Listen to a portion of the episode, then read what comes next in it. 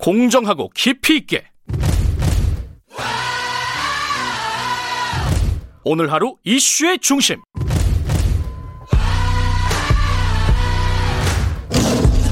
김경래의 최강 시사.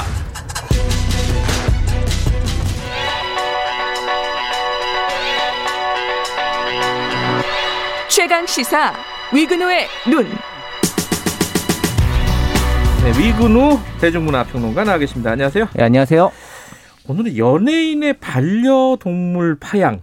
예, 예. 어, 이게 지금 논란이 됐던 게 계기가 있었죠. 예, 예. 그 최근에 이 드라마 펜트하우스로 스타덤에 올랐던 이 배우 박은석 씨가 이제 MBC 나 혼자 산다에 출연을 하면서 현재 본인이 키우고 있는 개랑 고양이를 보여줬는데 이게 말하자면 이제 과거 본인이 이런 SNS에서 보여줬었던 그 친구들이 아니었던 거죠. 아, 예. 바뀌었구나. 예. 네, 그러다 보니까 그 이분 이제 과거에 키우던 동물들 동물들이 아니고 이제 그분이 혹시 좀 반려동물을 상습적으로 파양한다는 이런 의혹 제기가 좀 있었는데 예. 이에 대해서 이제 처음에 소속사를 통해서 배우 본인의 주거 환경이 바뀌는 상황에서 좀 어쩔 수 없이 좀 다른 좋은 곳에 음. 보내게 됐다라고 해명을 했는데 사실 이거 이것도 엄밀한 의미는 파양이 맞거든요. 그래서 음. 이제 결국 배우 본인이 결과적으로는 이건 파양이 맞다라고 이제 사과를 하는 그런 일이 있었습니다. 사과를 했고 그 동물들은 다른 이, 이, 대 곳에 입양을 갔다는 거잖아요. 그 입양을 가서 뭐 잘 지내고 있다라고 하고 있죠. 그러면 이제 끝난 얘기 아닌가요? 사실 이제 박은석 배우 한 사람 문제라면 끝났다고 할 수 있어요. 사과도 음. 상당히 깔끔하게 했고. 근데 네. 이제 사실 그 처음에 소속사에서 냈던 해명문, 해명문 에서 좀 드러났던 인식이나 음. 이제 이, 이런 것들이 좀 배우 한 명의 문제는 아니라고 생각을 하는 게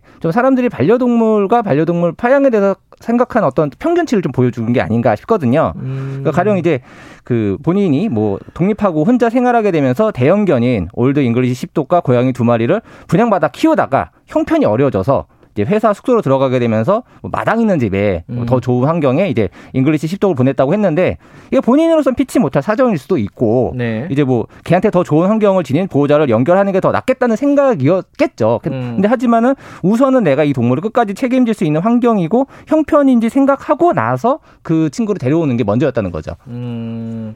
근데 이게 듣는 사람에 따라서는 아, 그러면 좀 집도 좀 마당도 있고 예. 돈도 좀 있어야지 동물 키울 수 있는 거냐 그런 그런 얘기 할 수도 있을 것 같아요. 이게 우리가 반려동물에 대해서 요즘 가족이라는 표현을 많이 쓰잖아요. 근데 이걸 가족으로 정말 대입해서 생각하면은 생각보다 쉬워요. 그러니까 어떤 친구를 집에 데려와요. 데려와서 자 오늘부터 우리는 가족이고 내가 너를 보호해줄까 이러다가 네. 갑자기 어느 날 갑자기 사실 우리 집 형편이 너랑 같이 지내기 좀 어려우니까 내가 널 더 좋은 곳으로 보내줄게. 네. 라고 하면은 그게 설령 되게 진정성을 갖는다 하더라도 당사자 입장에서는 가족한테 버림을 받는 거잖아요. 음. 처음부터 날 왜 데리고 왔지? 음. 되게 무책임한 일이란 거죠. 그러니까, 네. 그러니까 무슨 뭐 재력이 있어야만 된다는 게 아니라 어려우면 어려운 대로 함께할 방법을 찾거나 음. 예, 뭐 아니면 처음부터 충분히 계획을 뭐 플랜을 짜든가. 음. 근데 이렇게 파양 이전에 이런 데려오는 단계에서부터 상대를 가족으로 책임질 준비가 부족했다면은 그 자체로 음. 문제라는 거고 그 이제 걔는 훌륭하다 그 KBS 프로그램인데 거기 보면은 유독 그런 분들이 이제 그 준비가 안 됐는데 그 동물을 데려오는 분들이 강력 훈련한테 많이 혼나요. 음. 그러니까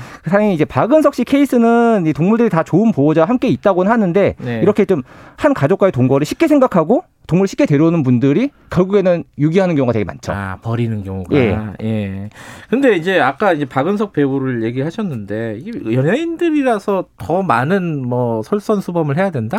이거는 이, 이 사람들의 좀- 한테 좀 가혹한 거 아니에요? 예, 그 저도 뭐 연예인이 공인이라고 생각을 하진 않습니다. 근데 네. 명백히 발휘되는 영향력이 있는데 그걸 좀 없는 척 이야기하는 것도 저는 맞지 않다고 생각을 음. 하는 게 그러니까 예를 들어서 한 견종이 유행하면은 얼마 뒤에 그 견종 유기견이 되게 많아져요. 아. 근데 근데 근데 이 유행이라는 게 결국에는 연예인이 방송이나 SNS를 통해서 어떤 종의 반려 동물을 과시하고 전시하느냐가 이제 여행 이런 유행에 되게 영향을 미치게 되는 거죠. 음, 그런 경우들이 꽤 많아요.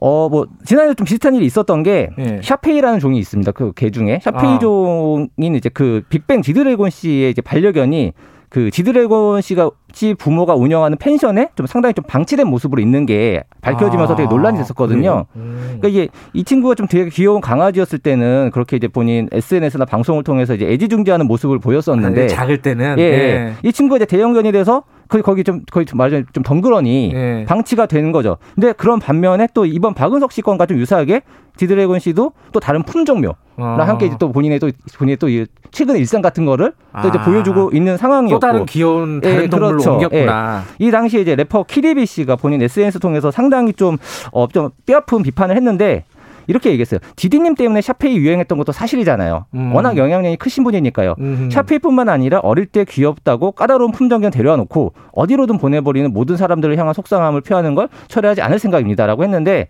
그 연예인이 자기가 아끼는 반려동물과 이런 행복한 한때를 보이는 것 자체는 잘못이 아니지만 그것이 일종의 화보나 패션으로 소비될수록 특정 품종견 품종묘에 대한 유행이 만들어지는데 그걸 모른 척하고 나는 뭐 내 솔직한 삶을 보여줬다 라고 하는 건 좀 안 되는 것 같고 자신의 영향력에 대한 책임감이나 본인 반려동물에 대한 책임감을 함께 보여, 보여줘야 되지 않을까 싶습니다.